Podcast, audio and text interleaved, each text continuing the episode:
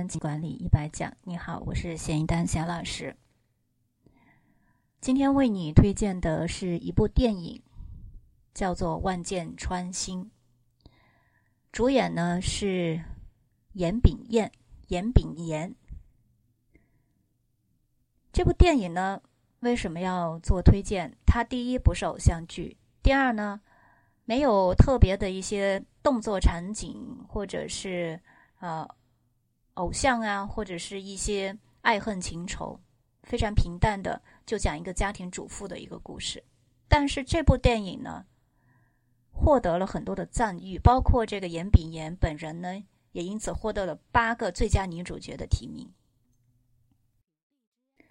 特别的适合女生来看，啊，但我觉得有兴趣的男生也去也可以去看一下。他讲的就是一个家庭，在一个呃非常普通一个家庭当中，当一个女人她结了婚之后呢，面对自己的丈夫，一些什么样的性格缺陷导致了最后的家破人亡。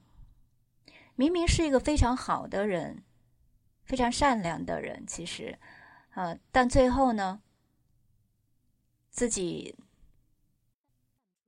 事业也好，或者自己的婚姻状况也好，一塌糊涂，连自己的亲生儿子呢，也不愿意认自己，被很多人恨，非常的落魄，这个结局。为什么叫万箭穿心呢？它其实是一个风水上的一个讲究，就是一呃栋房子它所处的这个地理位置，如果说风水不好的话，就会导致很多的家庭的矛盾。那在这个电影当中呢，有一个情节，那就是女主角她最好的这个朋友，就有一次去她新搬的家，她的新家去看。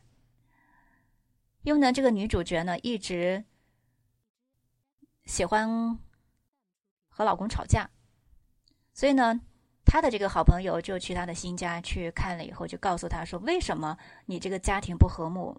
因为你这个房子啊，这个位置不好。你看前面都是那个十字路口呀，车来车往的呀，怎么着怎么着？所以呢，在风水上就叫做万箭穿心。”就说，你你这个啊，会导致很多的问题。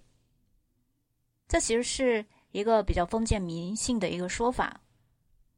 至于就神秘学这块，我们不去探讨啊，风水这块不去是说它，只是说这个电影的它的寓意呢，一方面是讲这个房子的位置，另一个方面呢是讲这个女主角她的这种非常复杂啊，可以说。啊，五味杂陈都不能来形容，只能用万箭穿心的这种感觉，对人生的这种感悟。他也不知道为什么会这样，明明呢，他认为都是对的，但其实呢，到最后他错的离谱。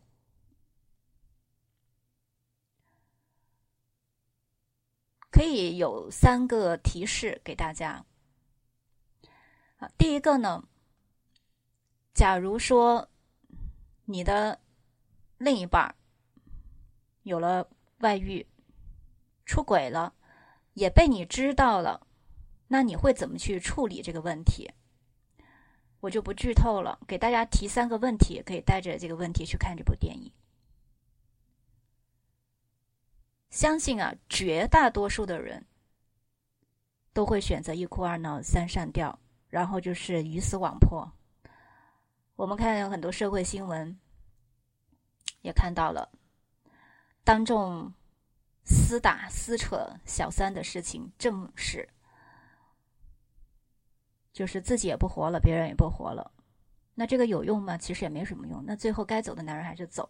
而且现在呢，如果说你把对方呃，不管是轻伤还是重伤，就不用说了，哪怕是发对方的这个裸照啊，这两天的社会新闻也有了，也是一种侵权，也是一种犯罪。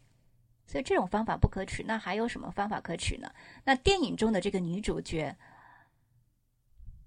在去抓现场的时候，她是怎么去处理的？那这个事情跟他整个的人生命运有什么样的关系？这是第一个思考的题。第二个，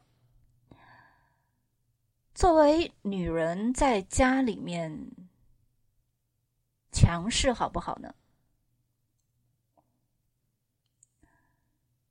如果说一个人他表面上很强势，但是他内心其实非常的脆弱，那他该怎么去把握这个度呢？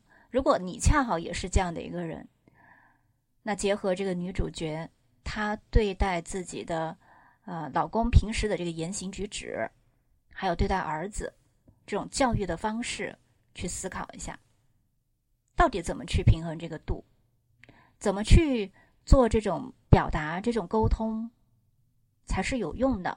怎么去控制自己的这个情绪状态？可以跟着这个剧情，如果你就是呃，在当时发生那样的情况下，你会怎么做？那第三个呢，就是女主角到了最后已经是走投无路、一无所有。如果是你，你会怎么去选择？非常的有意思，这个电影的结局。女主角呢？她心里是感叹说：“的确，这个房子风水不好，万箭穿心。但真的是风水的问题吗？她还有没有机会呢？她有没有认识到自己究竟是什么性格或者是人格上的一个缺陷，导致了她的这样的一个结局和下场呢？因为他人其实很善良，那么基于善良这一点，如果是你的话。”你会怎么选择？你会怎么去调整自己性格中的缺陷，而不去做他的那种选择？你认为他的选择是好的吗？这是第三个问题。当我们带着提问，其实提问在我们做疗愈、自我疗愈甚至心理咨询里面都非常重要，它是一个非常重要的技术，因为只有正确的提问，你才可能。发现更多的可能性，或者是正确的一些答案。如果你的提问错了，那么相应的，你的答案、你的选择也会偏离方向。那这部电影呢，就给大家留三个问题，算是三个作业吧。